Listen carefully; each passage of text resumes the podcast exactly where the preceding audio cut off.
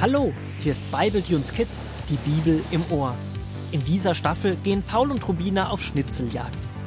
Gut, dass sie ihren Großvater haben, der ihnen jederzeit mit Rat und Tat und Geschichten von Abraham zur Seite steht. So auch heute. Paul, was machst du denn da am Küchentisch mit all den Puzzleteilen? Analysieren. Anna, was? Analysieren. Ich begutachte unsere Puzzleteile ganz genau und erforsche, was sie uns bisher verraten. Und was hast du als eines der zwei Fragewürmchen herausgefunden?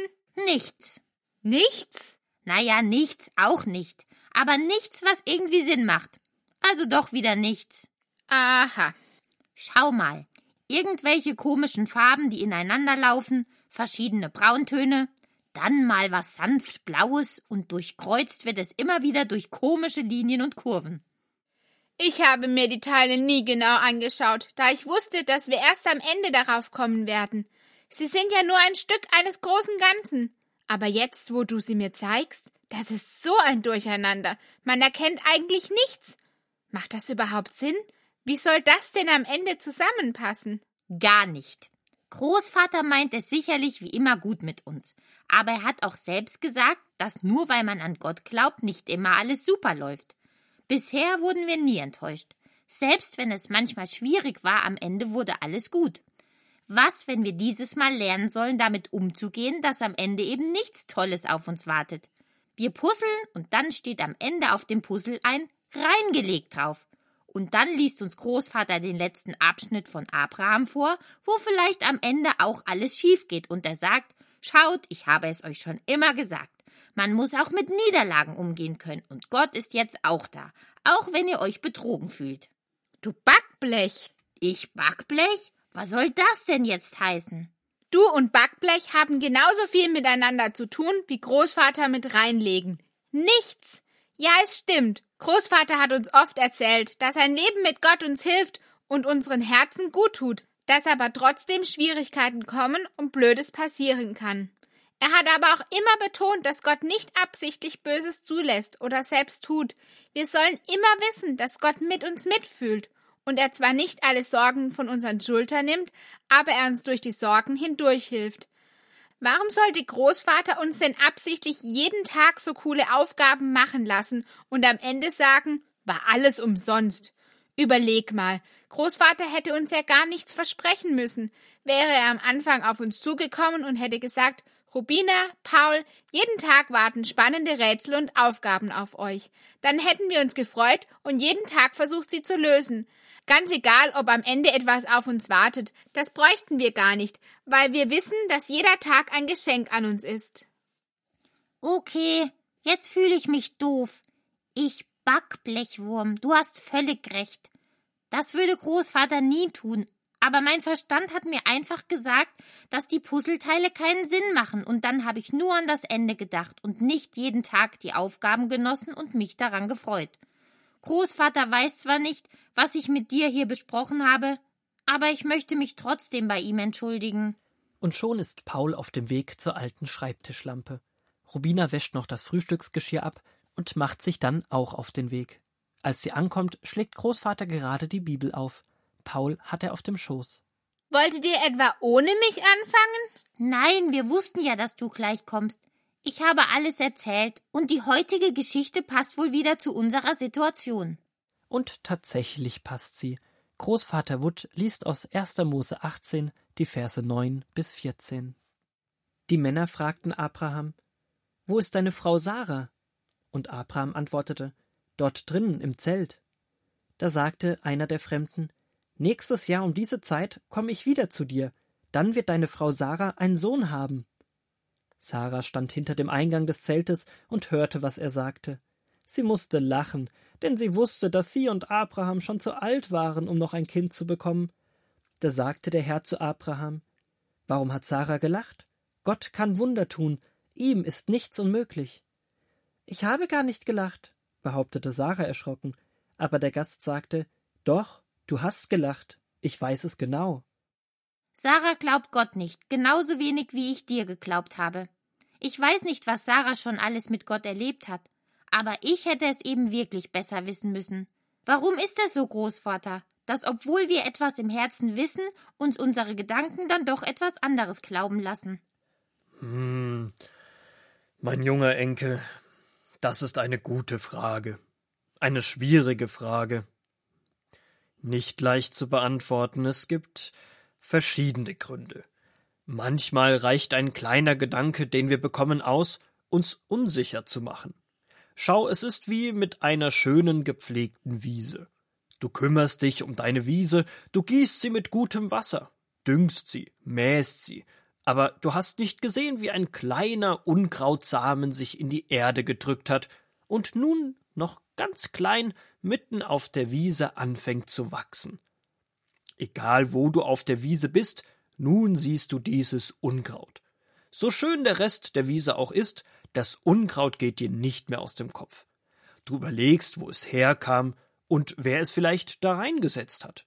Es wächst weiter und wird mehr, und du fragst dich, hm, gehört das vielleicht hierher und soll hier sein? Ist das vielleicht gar kein Unkraut? Das Gras drumherum wirkt auf einmal so langweilig und alt. Ist das Neue vielleicht besser? Was hat das denn mit meinen Gedanken zu tun? Nennen wir die Wiese deine Gedankenwiese. Du hast deine ganz genauen Gedanken über Gott. Du weißt, er ist gut, du gießt deine Gedanken über Gott, indem du in der Bibel liest und mehr und mehr über ihn kennenlernst. Du düngst deine Gedanken, indem du mit ihm redest und zu ihm betest. Deine Beziehung zu Gott ist wunderbar.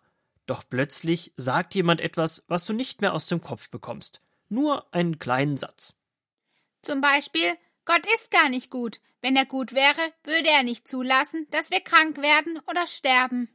Oder Gott zu vertrauen ist zwar gut, besser ist es aber noch, sich selbst um seine Sachen zu kümmern. Genau, das sind gute Beispiele. Und jetzt geht es weiter. Du denkst weiter darüber nach und vergisst Stück für Stück die guten Zeiten, die du mit Gott hattest. Im Rückblick erscheint dir es sogar vielleicht so, dass die schönen Zeiten gar nicht so schön waren. Hm, man denkt vielleicht, stimmt, als ich mir damals den neuen Nussschalenroller gewünscht habe, habe ich ihn gar nicht direkt bekommen. Oder man sieht, wie viele Menschen oder Tiere hungern müssen und denkt, dass Gott sich nicht um sie kümmert. Am Ende weiß man gar nicht mehr genau, was man jetzt noch denken und glauben soll. Ein kleiner Gedanke hat alles durcheinander gebracht. Manchmal sind es aber auch die großen Dinge, die uns zweifeln lassen. Wenn wir selbst krank werden, geliebte Familienmitglieder sterben, das Geld zum Leben fehlt oder die Eltern die Arbeit verlieren. In diesen Momenten ist es manchmal schwer, was wir im Herzen wissen, auch zu leben. Was können wir denn in so einer Situation machen? Man müsste schaffen, dass Herz und Verstand zusammenbleiben. Die Bibel trennt gar nicht so sehr wie wir Herz und Verstand. Wenn wir mit Gott in Beziehung sind, er unser Herz füllen darf, dann haben Gedanken, die uns schaden, nicht so eine große Chance. Mit Herz meine ich auch nicht nur Gefühle. Gefühle sind kein guter Ratgeber. Die Bibel sagt, dass wir mit dem Herzen denken, dass dort also auch der Verstand ist. Warum sind Gefühle kein guter Ratgeber? Gefühle sind wichtig und können uns auch vor etwas warnen, aber immer auf seine Gefühle zu hören, würde jeden unglücklich machen. Wie denn das? Wie oft hast du das Gefühl Freude am Morgen, wenn du zur Schule gehst? Na ja, nicht so oft. Eher das Gefühl, ich will noch schlafen. Und was würde passieren, wenn du dann auf dein Schlafgefühl hören würdest? Ich käme zu spät, würde viel verpassen und hätte dann noch mehr zu tun, worauf ich dann auch keine Lust hätte. Und wenn ich keine Lust habe und mich dann nicht überwinde, sondern auf mein Gefühl keine Lust höre, würde ich wieder nichts machen. Am Ende würde ich gar nichts mehr lernen, und wenn ich es doch wollen würde, hätte ich wahrscheinlich zu viel verpasst. Wir haben auch nicht immer Lust, das Kinderzimmer aufzuräumen, das Geschirr zu spülen, Hausaufgaben zu machen oder die Toilette zu putzen. Doch alles ist total wichtig und tut uns gut, auch wenn wir nicht immer das Gefühl Freude dabei spüren. Wenn wir nur auf unsere Gefühle hören, dann haben uns die Gefühle im Griff. Wenn wir uns aber dazu entschließen, Dinge trotzdem zu tun, sie anzunehmen, dann hören unsere Gefühle eher auf uns. Wir bekommen Freude an Dingen, die wir vorher vielleicht nicht hatten, und merken, wie gut es tut, etwas geschafft zu haben. Aber zurück zu Sarah und Abraham. Warum hat Sarah gelacht? Warum konnte sie es nicht glauben? Weil sie schon so alt war? Ja, sie war sehr alt und konnte nach menschlichem Verstand keine Kinder bekommen. Damals war es sehr, sehr schwer für eine Frau, wenn sie keine Kinder bekam. Noch schwerer als heute. Sie wurde von manchen gar nicht als richtige Frau angesehen. Das war schrecklich. Ihr Leben lang wurde sie vermutlich schief angeschaut, und sie hat gehört, wie über sie gesprochen wurde. Das tat ihr weh. Und als ihr jetzt gesagt wurde, dass sie in hohem Alter ein Baby bekommen sollte, da hat sie gelacht. Es war wahrscheinlich ein schmerzendes Lachen. All ihre Erfahrungen haben ihr gesagt, dass das nicht sein kann. Doch sie hat nicht mit einem Wunder gerechnet. Sie hat nicht mit Gott gerechnet. Er ist größer als unser Verstand. Wir dürfen ihm vertrauen, auch wenn es uns sehr komisch vorkommt. Er kann Krankheiten heilen, er ist bei uns, auch wenn wir ihn nicht sehen oder spüren. Er bewahrt uns immer wieder vor Fehlern und kann uns Sicherheit im Herzen schenken, auch wenn um uns herum alles unsicher erscheint. Und ihr beiden müsst euch nicht unsicher sein mit dem Schatz, der am Ende wartet. Ihr werdet ihn aber erst verstehen können, wenn ihr alle Puzzleteile zusammen habt.